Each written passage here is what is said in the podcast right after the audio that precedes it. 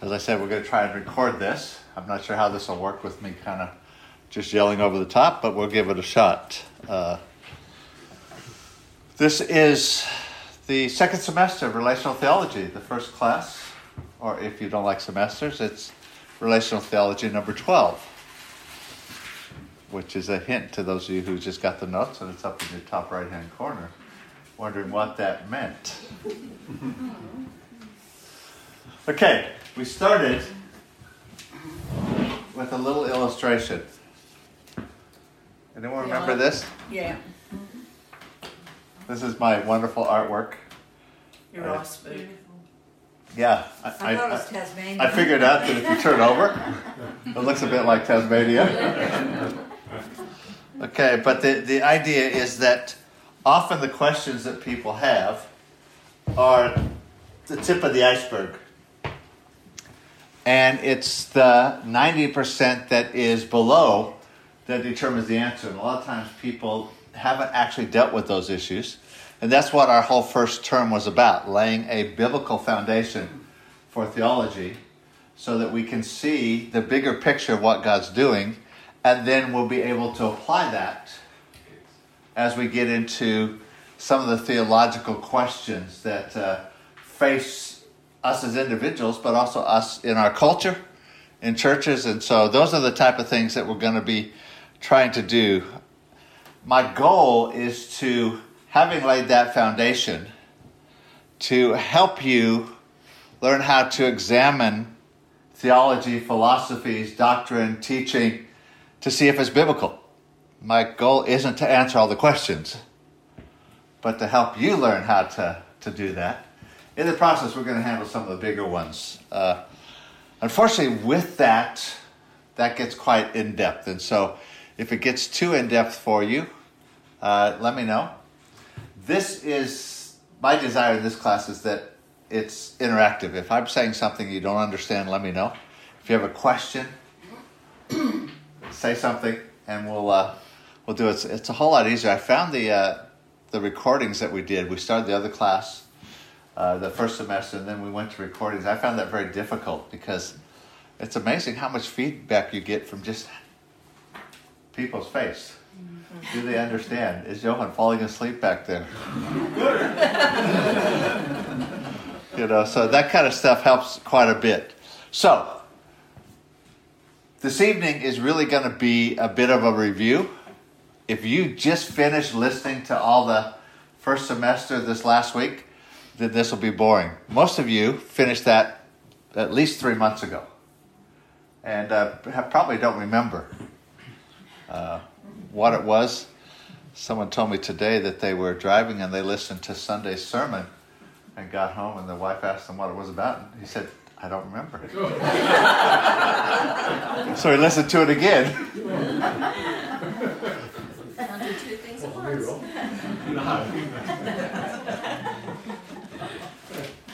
So, just a quick review. The first term we talked about uh, a covenantal shaped view of theology.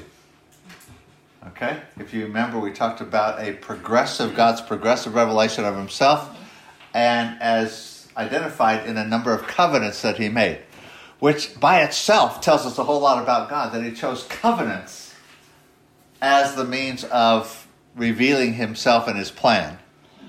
Uh, we started with understanding that we were made for relationship and rulership, that those were both lost at the fall.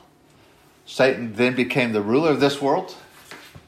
And uh, when Jesus came, he established his kingdom again. So it was uh, not a new kingdom, but restoring the kingdom. Uh, and the, the whole covenant, building up to the whole new covenant, was the whole focus. Uh, sometimes it amazes me how people miss that and just have no clue that that's really what the Bible is aiming at. Uh, but also with that, Jesus taught the truth of the kingdom of God. John 1, 1.14 says about Jesus, and the Word became flesh and dwelt among us. Uh, Psalm 119, 160 says, The entirety of your word is truth. So we could say the truth became flesh and dwelt among us. Jesus as being the word was is the truth, and the truth became flesh and dwelt among us. In fact, Jesus said John 14, 6, I am the way, the truth, and the life. We often focus on the way. No one comes to the Father but by me, but he also says, I'm the truth. And uh, John 18, from verse 37. This is uh, Jesus before Pilate. Pilate therefore said to him, Are you the king? Are you a king then? And Jesus answered, You say rightly that I'm a king. For this cause I was born, and for this cause I have come into the world, that I should bear witness to the truth. Everyone who is of the truth hears my voice. So Jesus was the representation of truth, the plan of God. He was the, the culmination of all this revelation. You still with me? But as we're aware, because Satan is the ruler of this world, that when Jesus uh, brought truth to the planet, he set up a conflict with the kingdom of darkness, with the devil who is a deceiver. Uh, and so there's this conflict. That conflict is one of two kingdoms. It's a conflict of, of power, which we've been talking about on Sunday, and we'll finish again with this coming Sunday. But it's also a conflict of truth. It's a battle for truth. The devil's a deceiver. But Jesus brings truth. And so I want to read you a couple of scriptures. 1 Timothy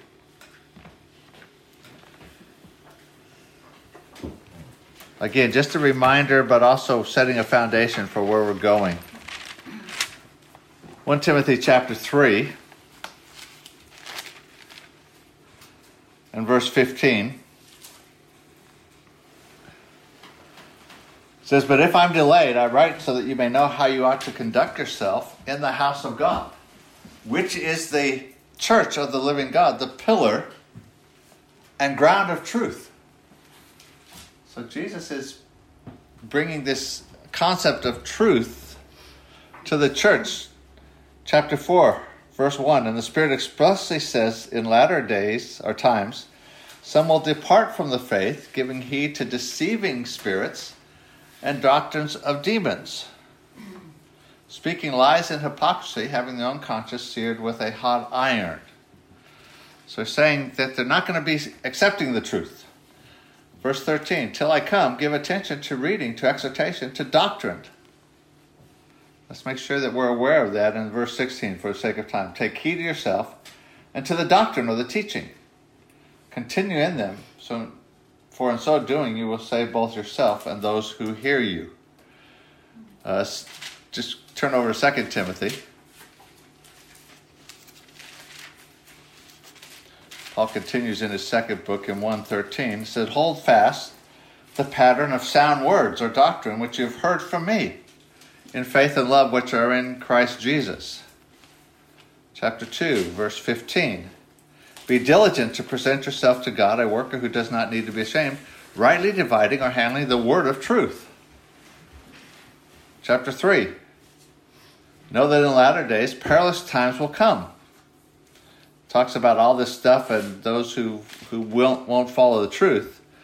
Uh, and from verse twelve, but all who desire to live godly in Christ Jesus will suffer persecution. But evil men and impostors will grow worse and worse, deceiving and being deceived.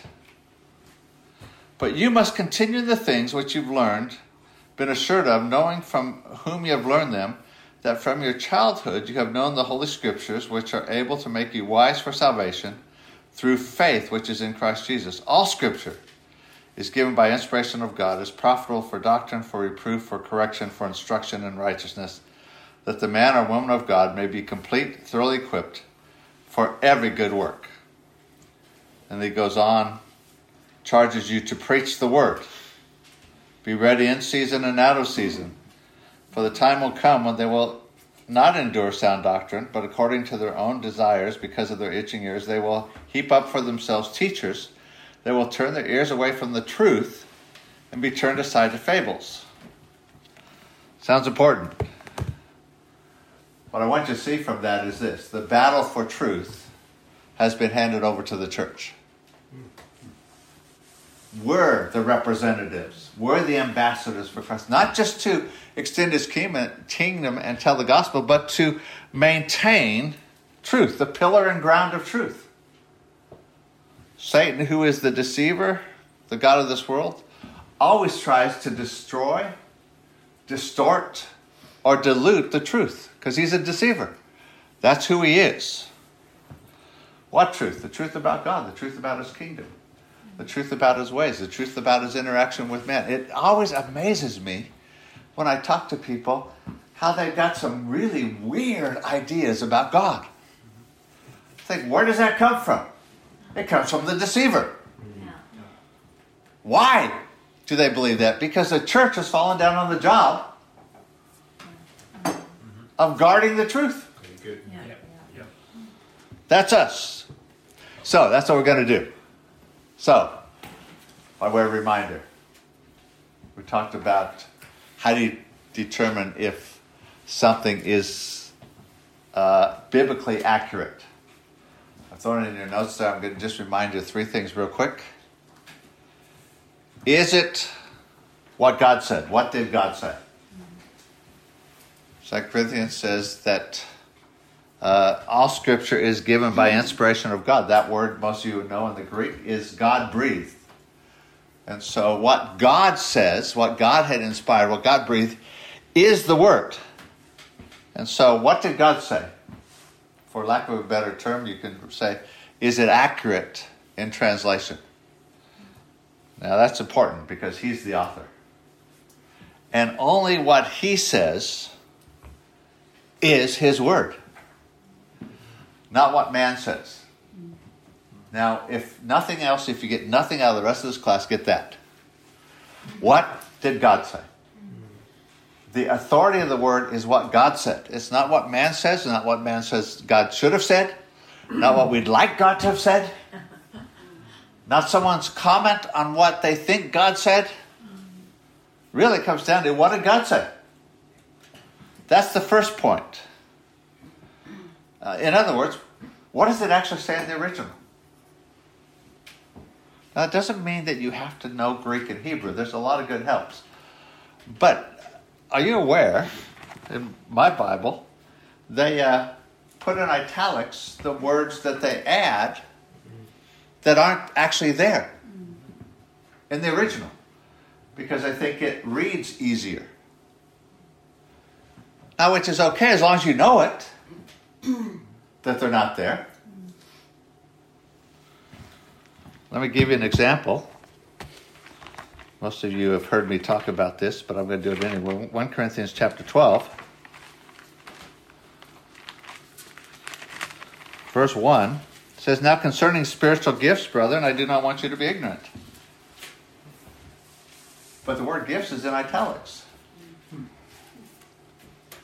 It's not actually there in the Greek. It actually says, now concerning the spirituals or the supernatural, brother, I don't want you to be ignorant. Yet we've got a whole doctrine and teaching around spiritual gifts. Even to the point I was talking with someone from a different denomination a couple years ago, and they said, I used to teach this that the gifts of the calling of God are without repentance. And so, if you've been given a gift, if you've got the word of, of knowledge and you turn your back on Christ, that's where uh, soothsayers and, and palm readers people come from. I said, that's ridiculous. They're actually demonized. But you're saying that's God. Why? Because we built a whole doctrine around a word gifts that isn't even there. So you stay with me. What does God say? There's a lot of good helps written that anyone can use. You don't have to speak uh, Hebrew or Greek. Uh, but it does say this it makes the choice of what translation you use when you study of critical importance. So, what is your translation? I use a translation that is as much as possible word for word. There are word for word translations, there are thought for thought translations. Which is the? The, the one I use, I use specifically because it puts those extra words in italics. And I like the fact that it does. Otherwise, you have to every scripture you don't know. Now, if you read the NIV, it doesn't put that in italics. So that's why I've asked you. Yeah, I, I use uh, New King James, uh, but there's a lot of ESV is a word for word, but it doesn't put those words in italics. It's it uses virtually the same as the New King James, but it doesn't actually put that the added words in italics, so you know they're not there. While we're on that, let me just throw another thought at you along that line, because this is one of my favorite ones. Ephesians chapter 1. I'm getting sidetracked here. It says, uh, talking about uh, the, the power toward us, uh, verse 20, which he worked in Christ when he raised him from the dead and seated him at, the, at his right hand in the heavenly places. It says, far above all rule or principality, power, might, and dominion, and every name which is named, not only in this age, but that which is to come. That's pretty good. And it says, and he put all under his feet and gave him to be head over all things to the church, which is his body, the fullness of him who fills all in all. Chapter 2 I knew he made alive who were dead in trespasses and sins. That's how you've read it. Now let me read it again without the words that were added. And he put all under his feet and gave him head over all to the church. Not to be head over all, gave him head over all to the church, which is his body, the fullness of him who fills all in all. And you, not who were made alive, it's a, and you who were dead in trespasses and sin. Now, if you understand that the chapters weren't there in the original, Yeah. they're added, and so you have to be careful. Basically, saying, He who is head over all things was given to the church. And you. It's incredible. Hmm. Think about that. Wasn't given to be head. He was head over all things was given to be head over the church. No, he's head over all things. Hmm. He was given to the church and you who were dead in your trespasses and sin. Hmm. I mean, that, that's just amazing. Now, I'm not going to argue with you about that. I'm just saying that you add a few words in there and it changes some of the idea. Okay? So, first key to biblical accuracy is what did God say? Is it accurate in translation? Uh, second key is does it include all that God said on the subject? Accurate in context. But including everything. You can't pick and choose. You can't take a word or a verse and say, This is a biblical, I'm going to build a biblical concept out of this one word. You can't do that. You have to say, What all did God say? Okay? It's His revelation. We can't pick and choose the parts we like and don't like and take them totally out of context. In, in other words, we have to have a picture of the whole, not just one puzzle piece. It's like we take a puzzle piece and we decide that we're going to make a whole doctrine, a whole picture out of that one puzzle piece. Well, it doesn't make any sense unless you actually see the picture. And then you know where the puzzle piece fits in. Always amazes me how they uh, find one dinosaur tooth fossil and they create a whole dinosaur from one tooth. I always figured that. They're, they're amazing, but we're not so good. Second Chronicles. Let me just throw throw another one in for you. Second Chronicles seven fourteen. I've heard a lot of people quoting this, and it says, most of you know, if my if my people who are called by my name will humble themselves and pray and seek my face and turn from the wicked ways, then I will hear from heaven and I will forgive their sin and I will heal their land. That's the COVID. That that sounds exciting. And then people say, My people, which used to be Israel, is now the followers of Jesus. So if Christians will humble themselves and pray and turn from the wicked ways, God will hear from heaven and heal the land. But if you go back to chapter 6, where this starts, you'll find that they built the, the temple and Solomon begins to pray that God would heal, hear them, uh, that he would hear them from heaven. And he says a number of times, let's start in verse 24 if your people Israel, 25, your people Israel, if they turn, if they hear, turn from their sin, verse 26, will you hear in heaven and forgive their sin of your servants, your people Israel? You're getting the story here. Hmm. By all your people Israel. Over and over again, verse 33, your people Israel. Your people. It's saying God's actually made a covenant with the nation that for a whole people, if they will serve him, he will pour out blessing on their land. And he's saying, if we as a people get away from you and we all repent and come back to you, will you hear us and forgive us? And God says, Yes, I will. If my people, Israel, who are called by my name, so you can't pull it out of context and say, well, that applies to Christians now. That if we'll repent, someone said to me that the fires we had was God's judgment on Australia because of of uh, same-sex marriage and homo and uh, abortion and different things, and that if if the Christians would repent, God would forgive and heal the land. Now, here's the question. What that does is open up a whole new theology that I can repent for someone else's sin. Because if God is judging the land because of people's sin, I'm not gay, I'm not involved in abortion, but someone else is. And if He's judging the land and we repent on their behalf if we could, and God forgives us and heals the land, next week later He's going to have to bring judgment again. Because the very thing that brought the judgment hasn't changed. See, the idea, the Bible's very clear. The soul that sins will die. We can't repent for someone else's sin.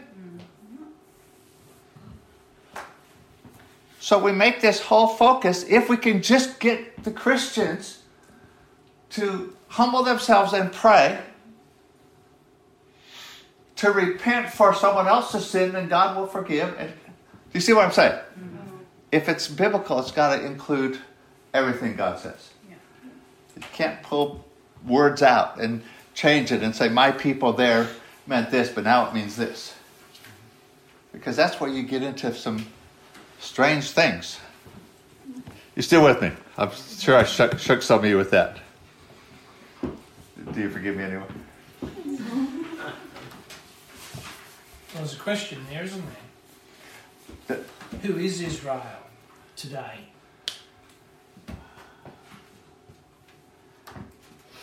Israel is still Israel, but the kingdom, Israel is a type of the kingdom. Yes. And so the kingdom, It's all but the kingdom is no longer associated with the land.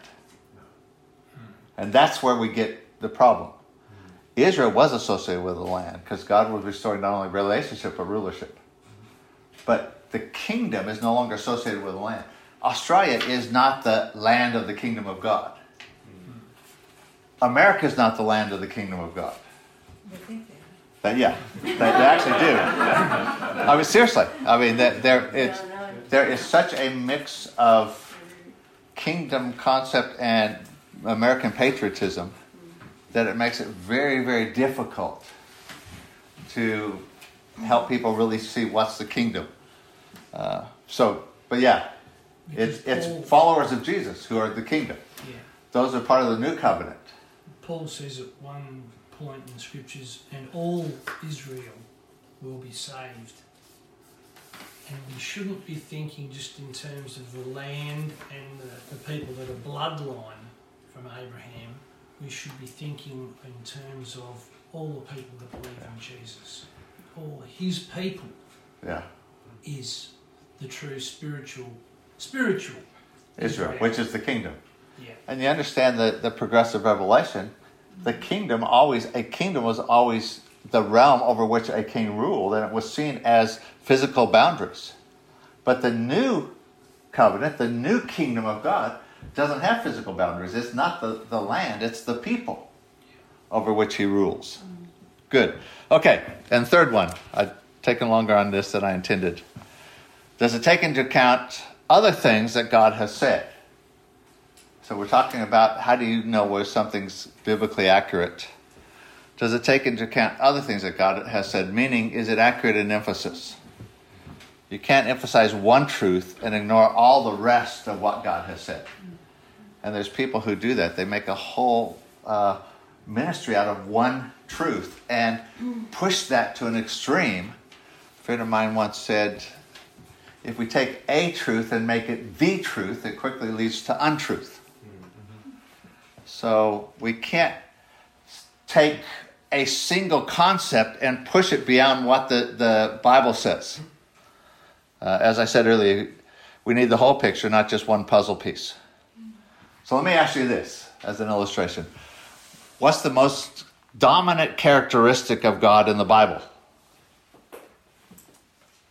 Many of us would say love. Yeah. 1 John 4 8. Huh? Holiness. You, you've, you've got this one. 1 John 4 8 says God is love. Right? But what about holiness? What about Isaiah 6 3, where the angels around the throne cry, Holy, holy, holy? Revelations 4 8. They're not crying loving, loving, loving. They're crying holy, holy, holy. Uh, Leviticus 19 2, God says, I am holy. Nowhere in the Bible does God say, I am love. It's said about God, and He is. And when we understand the new covenant, we understand that God chose covenant as His means of revelation. We see that it's all about relationship and love. But you can't get so focused on that that you ignore the holiness of God completely. Otherwise, love becomes some just tolerance. You can do whatever you want. Mm-hmm. And, and we misunderstand what the atonement, what salvation is all about, which we'll get to later on. Uh, I read once a, a, a guy, theologian A.W. Pink. He said, The doctrine of the sovereignty of God is the sun around which the whole universe of other doctrines revolves. Now that sounds like a great statement, but it's not the Bible. Because the Bible doesn't say that. The doctrine of the sovereignty of God is almost never mentioned. In fact, the term sovereignty doesn't occur. So, why does he say it's the sun? If you had to go by emphasis in the Bible, you would have to say holiness is the doctrine around which everything else. You can't say that either because you can't say anything is the the most important because they all are. But what I'm saying is you can't pick one and just focus on one and ignore everything else. So you have to see what all has God said. So a friend of mine once said, it's got to be the Bible, the whole Bible, and nothing but the Bible. So help me God. You know that in the U.S. court system, when you come to uh, testify, you put your hand on the Bible. I promise to tell the truth, the whole truth, and nothing but the truth. So help me God. So we need to understand that that's in our responsibility in the battle for truth. We need to realize that it's the Bible, the whole Bible, and nothing but the Bible. Okay, you still with me? Mm-hmm. Wow. Turn with me to Daniel chapter 10.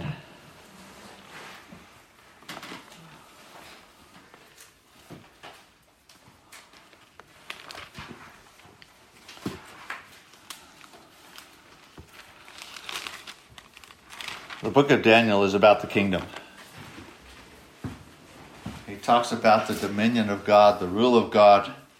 Uh, if you read through it, it's uh, amazing things. This is while Israel was in captive, was captivity, then been taken to uh, Babylon, and uh, in verse one it says, "In the third year of Cyrus, king of Persia, a message was revealed to Daniel, whose name was called whatever his name was.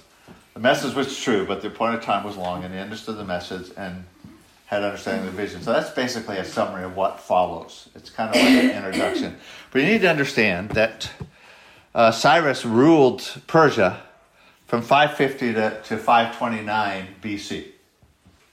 Israel was taken captive to Babylon, which became got overran by Persia and became Persia, uh, between 600 and 530 BC. There's 70 year period, and that's what Daniel is seeking God. He began to read something about the time frame, and he said, "There's 70 years, God. When is that?" Uh, it Ezra had uh, by 530. Uh, Ezra had already gone back to to Israel, but Nehemiah comes a little bit after that, and so we're right at the end of their captivity, and he's asking God how long it's going to be. And in those days, I Daniel was mourning three full weeks, meaning he's praying and fasting. I ate no pleasant food, no meat or wine came to my mouth, nor did I anoint myself at all, till three whole weeks were fulfilled. On the 24th day of the first month, as I was by the side of the great river, which is the Tigris, I lifted my eyes and looked, to behold, a certain man clothed in linen, whose waist was girded with gold of Uphaz his body was like beryl, his face like the appearance of lightning, his eyes were torches of fire, his arms and feet were like burnished bronze in color, and the sound of his words were like uh, the voice of a multitude.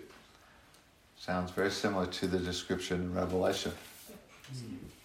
I, Daniel, alone saw the vision. For the men who were with me did not see the vision, but a great terror fell on them, and they fled to hide.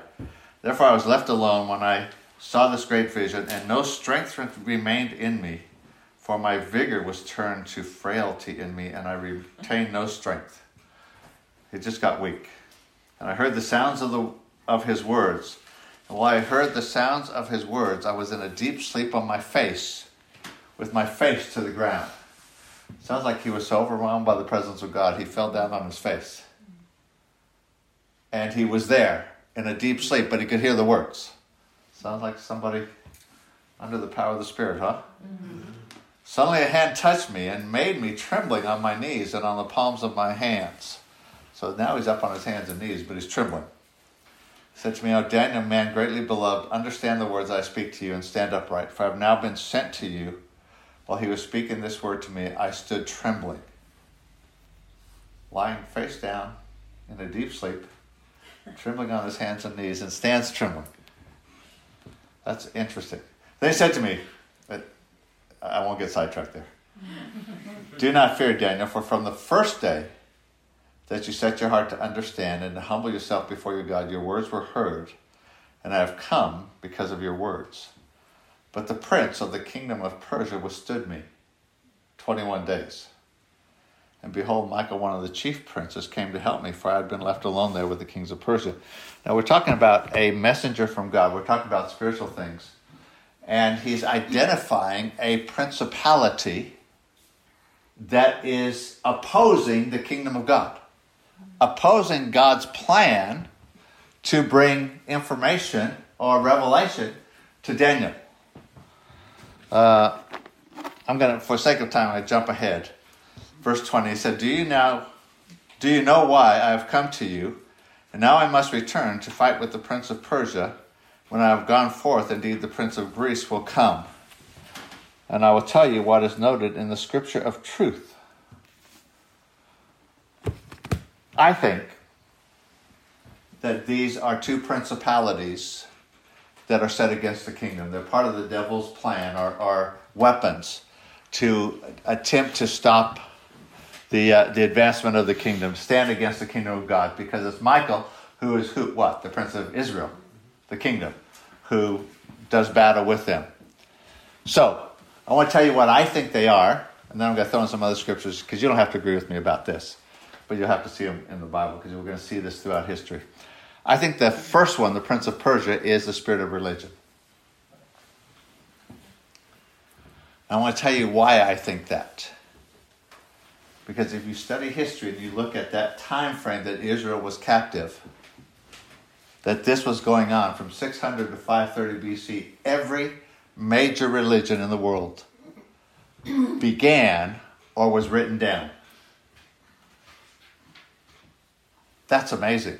With one exception, which was Islam, which came 1200 years later from the very same region. Now, technically, Islam came from Saudi Arabia, which wasn't officially under the king. It was under the kingdom of Persia, but nobody actually lived in Saudi Arabia at 600 BC. It didn't. There wasn't Saudi Arabia. There was nothing. It was all under the kingdom of Persia, but there just weren't people there. Are you still with me? And so, in that time frame, now whether you agree with that or not, I think is unimportant. But look over at Matthew chapter eight. I'm sorry, John chapter eight first.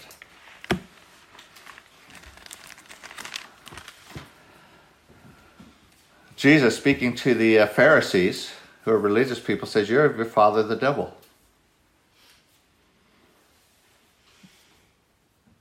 And the desires of your, your father you want to do. He was a murderer from the beginning and does not stand in the truth because there's no truth in him.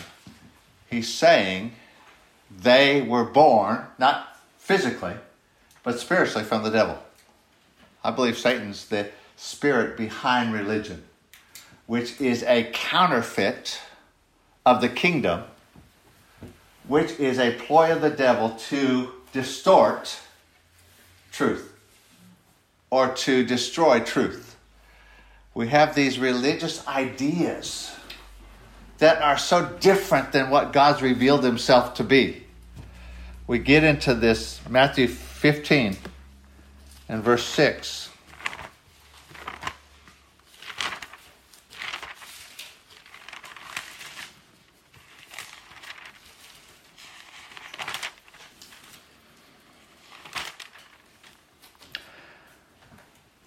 Talking again to the Pharisees, he said uh, that they say that we need to honor our father and mother, mother. Thus, you make the commandment of God of no effect by your tradition. Mark seven thirteen says virtually the same thing, but I think I like it a little bit better the way he says it. He says, making the word of God of no effect through your tra- tradition which you have handed down. So basically, their tradition, their religious beliefs, have a greater weight than the authority of the word. And so I believe that, that what we see is that a that religion is a counterfeit to God's covenant plan. It's basically the idea I can make myself better. The Tower of Babel, we can reach heaven, we can reach God. Religion says, I can make myself good enough to reach God. The only belief system, religion in the world that is different is that God became man in Christ. The truth became flesh and dwelt among us.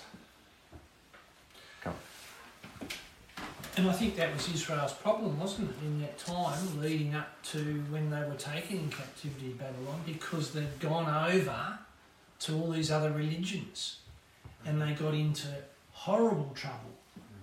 They were sacrificing their children to Moloch and um, their pra- just really depraved practices. They were praying to other gods in the temple yeah. Mm-hmm. Ezekiel yeah. 7, 8, etc. Praying to other gods. But, but if this is true, if, if there's actually a, a demonic principality behind religion, you can understand why it's been in opposition to the truth of the kingdom for so many years. Mm-hmm. It's, it surprises me. Well, we'll talk about it in just a minute, but it surprises me when the Catholic Church burned people at the stake because they wanted to give people the Bible. What? There's something so demonic about that. Okay, second principality, Prince of Greece, again, I think is philosophy. Now we're going to see that through history. Uh, over in Colossians, whether you see that or not, it's still a, a problem if you read in Colossians, uh, where chapter 2 and verse 8, he says, Beware lest anyone cheat you through philosophy and empty deceit.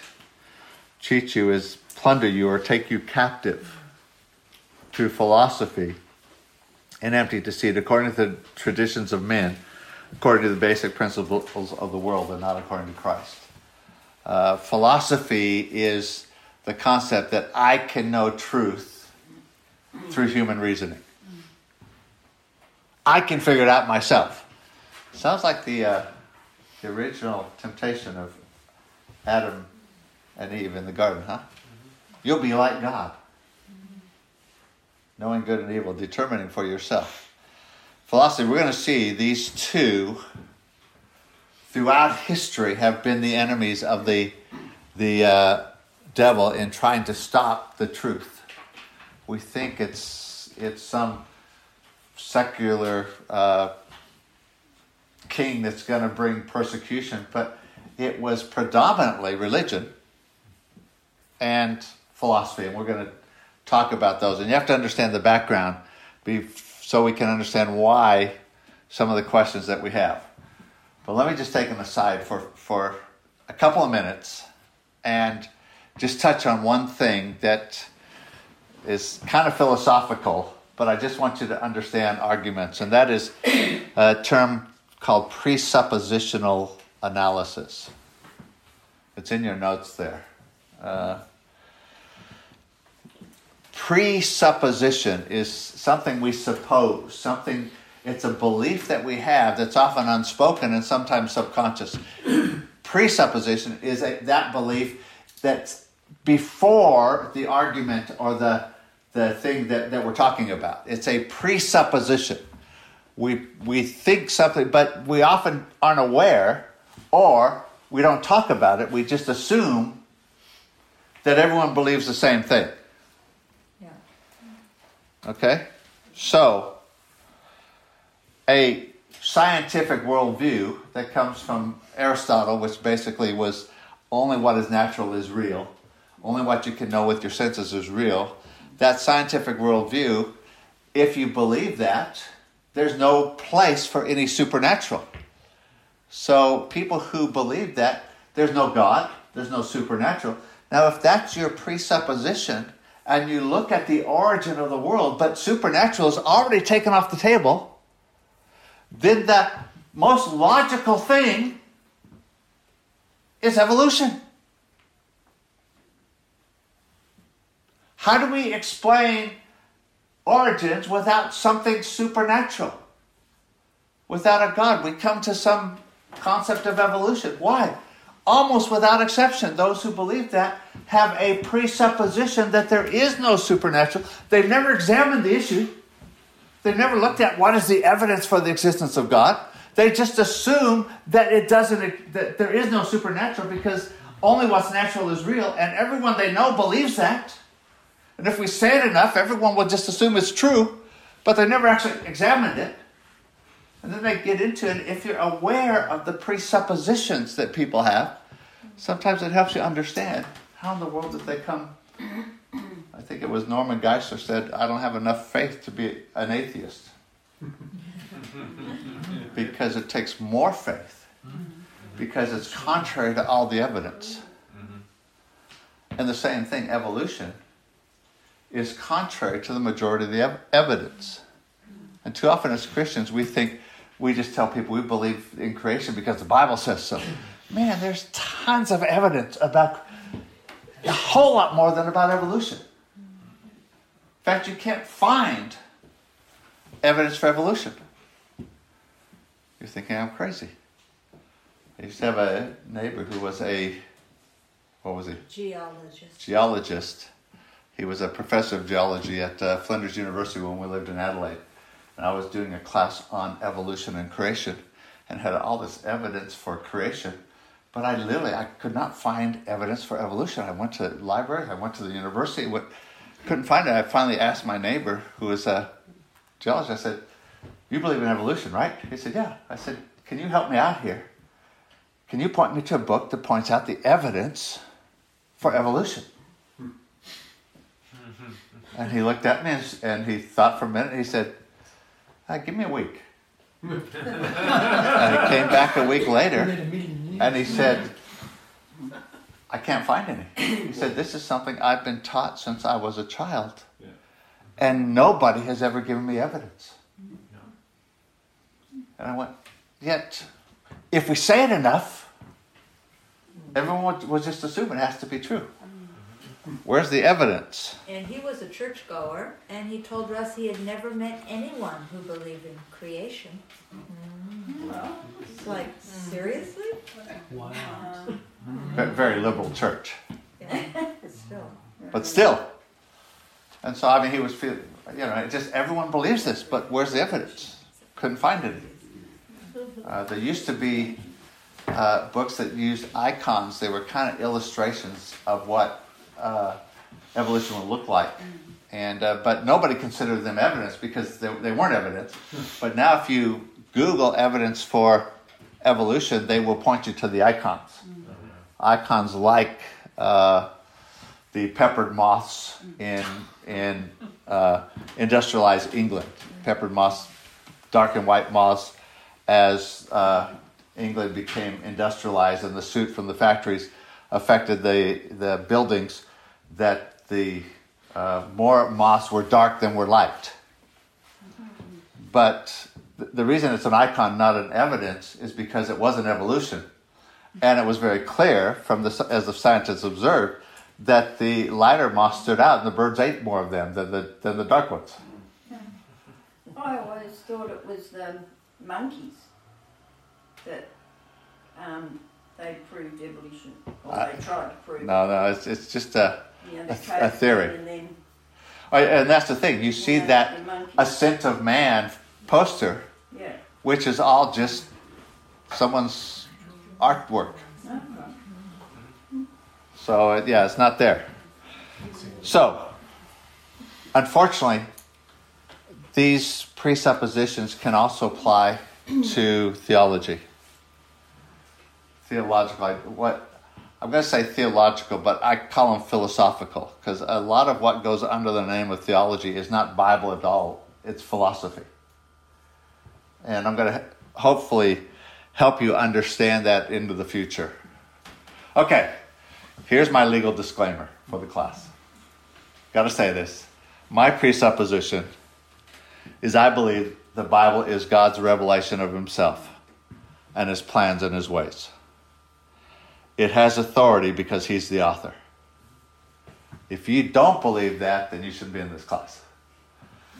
I can point you to this place if you have some questions. Uh, Josh McDowell's book, Evidence That Demands a Verdict, uh, Lee Strobel's Evidence for the Bible. There's a whole lot of things that will point you to evidence if you're not sure about the Bible. But that's not really the, the focus of what we're doing. We're, we're assuming we do, and then that's why we're looking at what does the Bible say, okay? So that's just my legal disclaimer. Five minute break.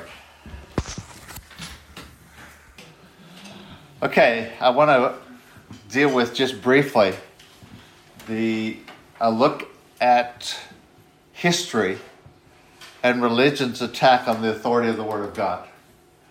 Because I don't think most of us have an issue with religion. We've, we're not religious, but I want to just set the background so I can get it out of the way, and then we can move on to what I think is much more current today. I mean, religion is still a, a enemy of the uh, a weapon of the enemy, but I think what's affecting our culture and people more today is uh, philosophy, and uh, we're going to get to that. But I just want to take a look at history, uh, uh, religion's attack on the authority of the word, and uh, most of you are aware that the, the church grew.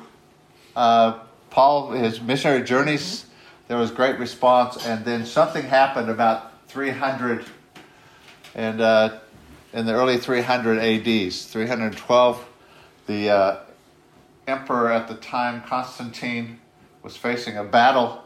Uh, he wasn't sure he could win. He had a dream of some light in the sky and uh, felt like he heard the words, In this sign conquer. And someone told him that that light was the cross, and so he painted crosses on all the shields of all his his troop, and they prevailed. And so he thought that was a indication that God was on his side. And basically, what happened is that he made Christianity an acceptable religion in the Roman Empire.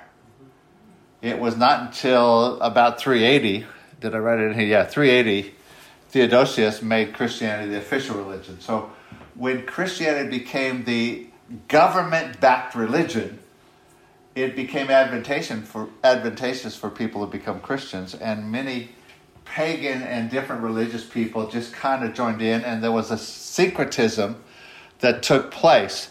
But what happened is that the church, the Catholic Church, grew in authority, it grew in power until a while later.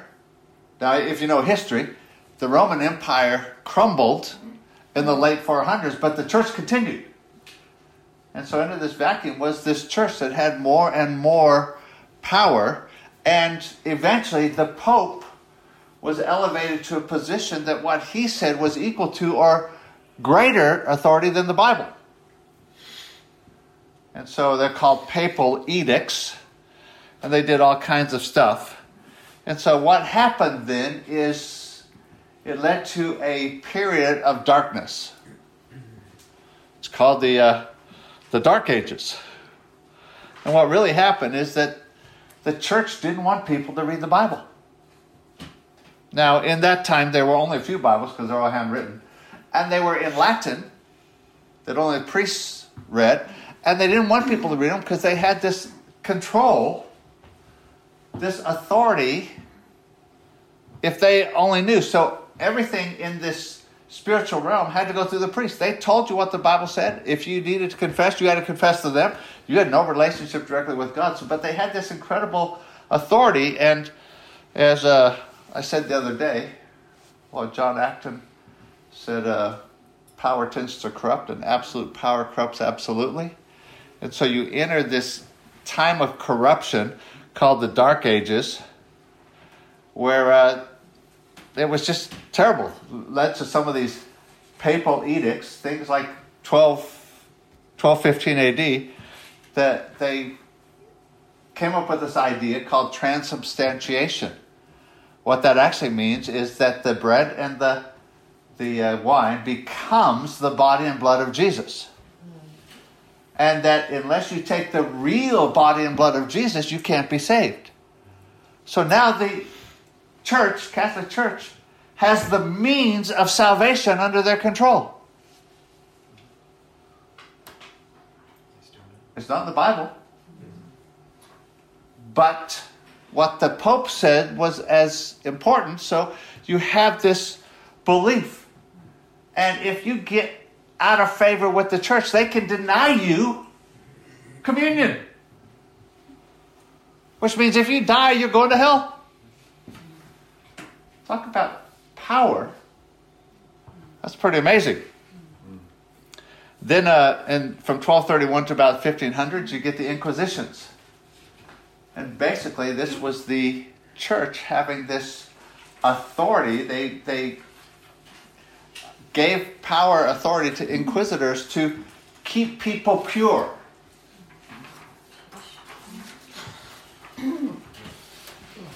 I, I wrote a quote here from book on revival by Winkie Pratney, and it says, Yet it was dangerous to disagree with the clerics. In the 50 years before the Reformation began in, 17, in 1517, the Spanish Inquisition alone burned 13,000 men, women, and children at the, at the stake. And racked and tortured and thrown into fearful dungeons 175,000 more in one nation. And these inquisitors were everywhere that the church had control. Talk about corruption. And then by 1500s, the belief in indulgences. The church was raising money, so they had this idea, again, papal edict, that if you gave money, you could literally buy forgiveness for sin in advance. And that's what's called an indulgence. If I pay for it up front, it's not sin. And then I can do whatever I want. Again, a papal edict and undermines the authority of the, uh, the Word of God. And so, what you end up having in this Dark Ages and this authority of the church is a breaking away from that corruption. Most of you know this in history. In the northern part of Europe, it's called the Reformation. And really, it started with a whole bunch of Catholics who were trying to bring re- reform to this church that had gotten so bad. The whole idea of returning to the Word, and that's what the Reformation was about returning to the authority of Scripture. And it started as early as the 1300s. John Wycliffe basically said Scripture alone is the authority. John Huss, who was killed, said, I've said that I would not for a chapel full of gold recede from the truth. And then, as you know, Johannes Gutenberg invented the printing press, which made the Bible much more available.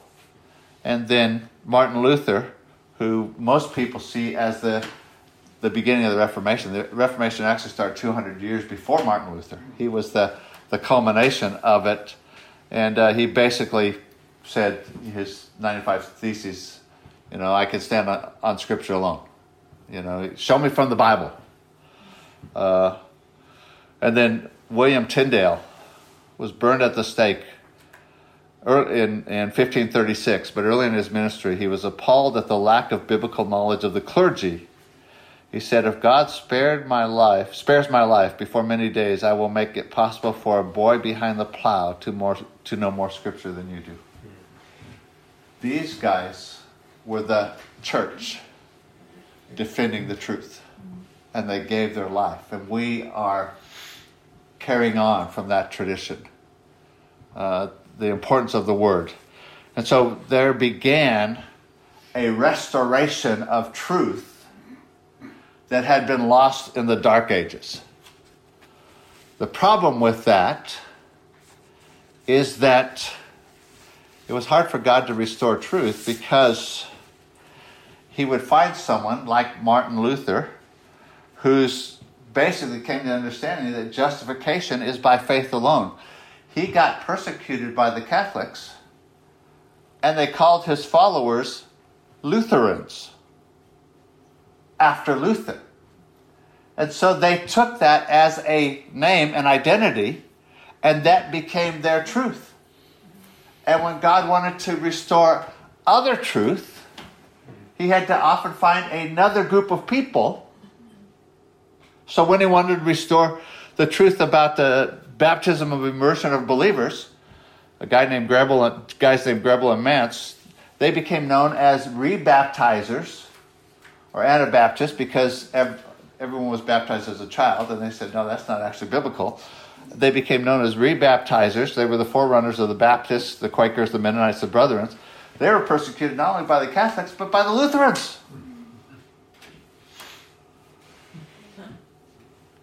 And then God wants to restore truth about the leadership of elders called the presbytery.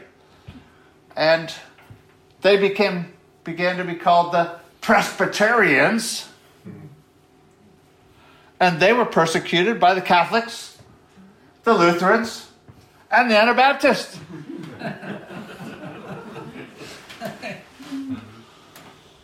so the restoring of truth that was lost is a long process you get Wesley being doers of the word, not hearers only, called holiness.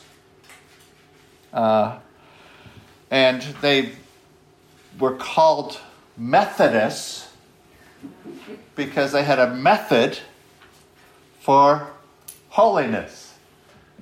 So they're persecuted by who?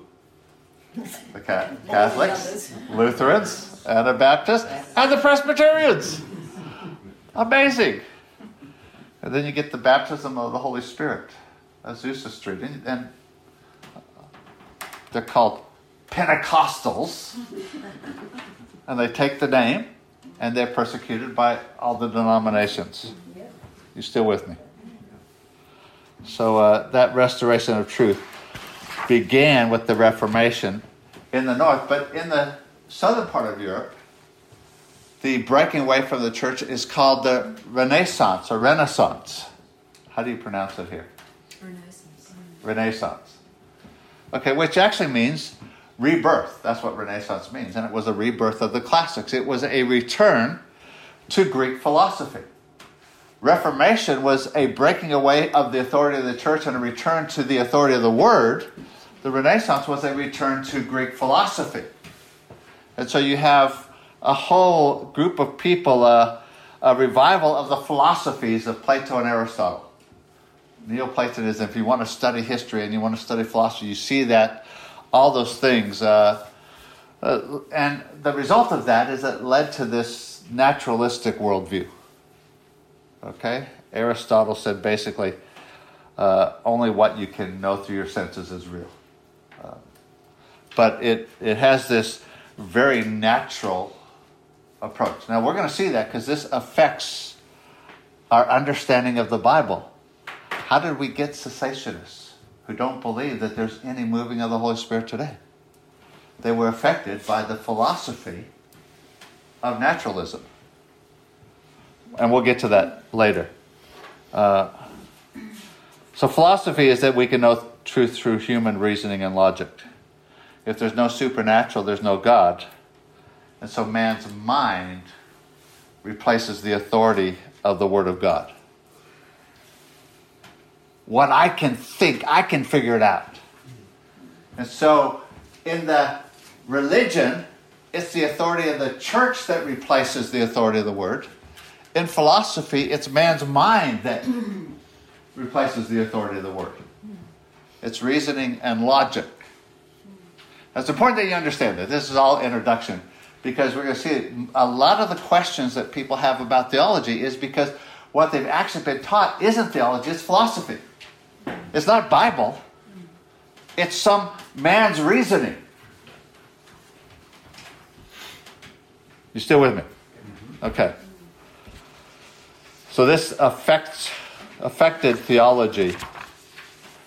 Again, this is all happening. Thomas Aquinas wrote Summa Theologica, which was a synthesizing of philosophy and theology. And he did that, it was written between 1265 and, and 73 AD, so it was quite early.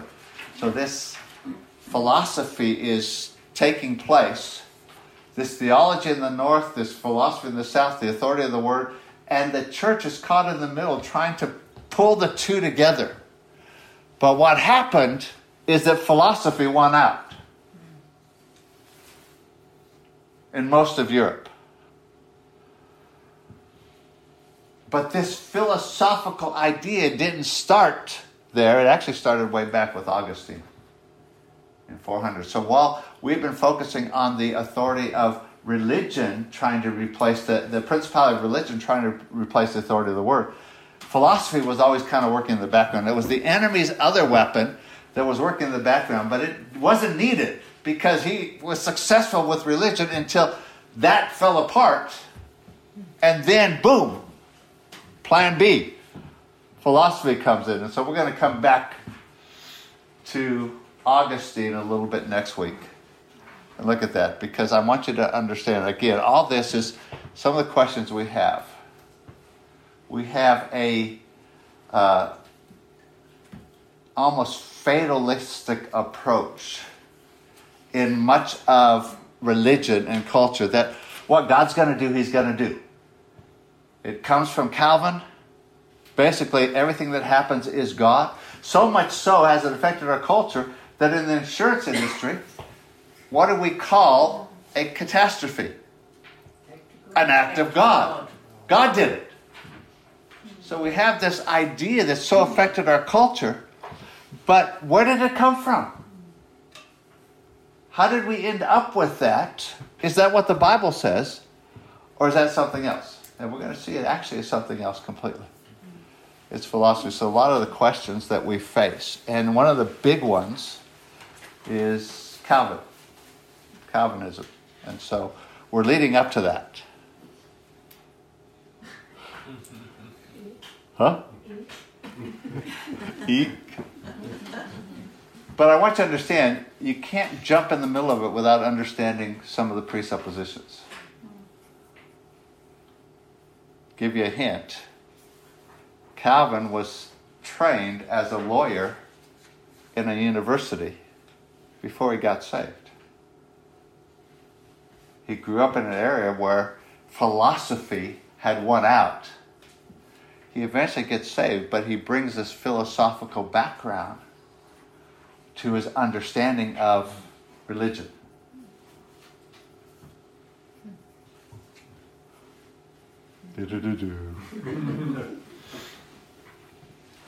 Any questions there? Are you, did I? I know I went through that really quickly. Uh, You can study all of history and see these things, but what, what, you, what I want you to understand is that that battle for truth has gone on through the ages. And we're, we're continuing it. We're not starting it, we're continuing it. And God's entrusted His truth in His Word to His church. It's interesting. He says the church is the pillar and ground of truth.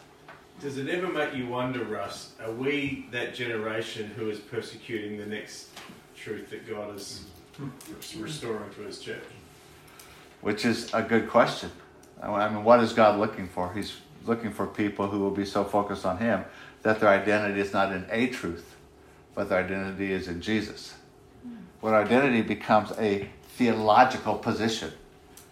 I, uh, when we first moved here, I went to a, a place that makes signs to get the little sign that we have out front that says, you know, uh, Redemption Hills Church this way.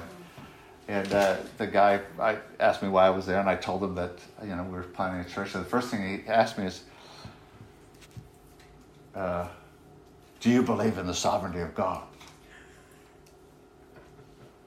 And I went, "Yeah, but probably not how Calvin defined it." and he immediately stepped back,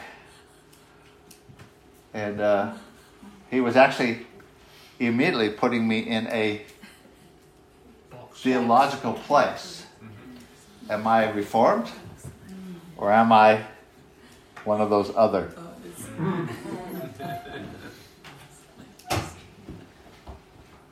So yeah, it's uh, God's looking for people who their identity, I think, will be in Him and not in a, a particular truth. You know, uh, we want to be fully Word and fully Spirit and not one or the other. And that's part of part of the fully word is the Bible, the whole Bible, and nothing but the Bible, not pick and choose bits and parts of the Bible, but also fully Spirit. Mm-hmm. And so understand those those two. Is that any other questions? It's one of the reasons why it's so important to be willing to change. You Yeah. know, and be teachable. Mm-hmm. Because we Yeah. can get set in a certain way of thinking, you know, unless we're, hmm. we have a teachable heart and willing to keep learning. And, and that very thing itself, we're going to see next week. I'm going to jump ahead just a little bit and let you know this, but change itself was the, comes from the kingdom of God. Greek philosophy believed that any change was bad, that anything that was valuable, that was eternal, never changed. And therefore, there, if there's no reason for any change on, on the earth, change is bad. So if you're in a uh, place of wealth and power, you don't want to see anything change. You know, the, the whole approach to, to human rights didn't exist. Hey, it was this is how God designed the world, and, and you should be slaves. You know, now it wasn't God, it was some abstract concept that Plato had. But that's really where it came from, is that, that no change. And so it was actually Christianity that said we can actually be born again. We can actually be redeemed. We, our future is not set. We can grow in Christ. We can be different. That brought a whole new idea that, that was alien to the Greek world. But God says His mercies are new every morning, doesn't He? Yeah. So that in itself is creative and changing. Say again? I said that in itself is creating Yeah. Exactly. I mean, God obviously is creative. Uh, we often see Christianity in light of Judaism, and we ignore Christianity in light of the, the Greek world that Israel existed in. The Greek Greek philosophy and the, the Roman beliefs, and they that I mean it was terrible. 70 A.D. Uh, guys came in and killed over a million people in Israel, and in Rome they did they could care less because they weren't people. They were slaves. They were others. They had no rights. They were conquered people. And so, who cares if they die? They had no concept of what we have as far as every person is valuable. And so, uh, yeah, change itself. I think God wants people who are, will embrace that and say, okay. I had a friend who said the only thing that's permanent is change. The only thing that, that will always be with us is change. Is Roman Catholic and Catholic, is that the same or is it different? It's the same, just just different words. It, it started out Roman Catholic.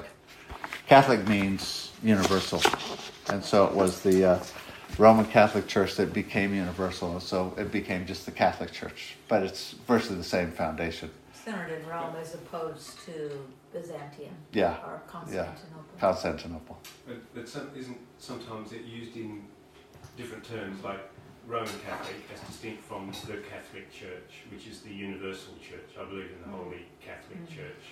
Doesn't mean Roman Catholic, I don't think, does it? In the It, it, it, it, it, anytime, almost any time when people use the term Catholic, they're referring to the Catholic Church, but it does mean universal. So, so I think the uh, the Westminster Confession says, "I believe in the the Holy Catholic Church," which means doesn't Roman Catholic Church. Yeah.